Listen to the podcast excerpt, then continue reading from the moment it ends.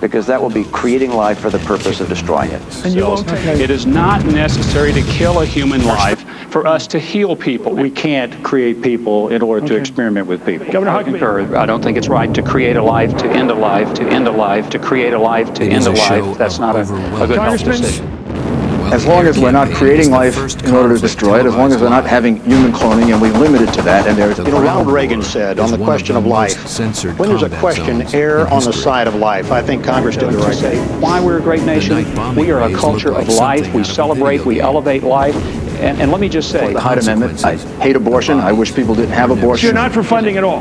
Well, I've always been personally pro-life, but for me it was But I want to Two emphasize, lessons learned. I believe life is one of the central issues of our day. And I believe that every human life at every phase 82nd is Airborne unique, Division lands. is beautiful, is a child of a loving God. It's the time. Let me get back to the governor.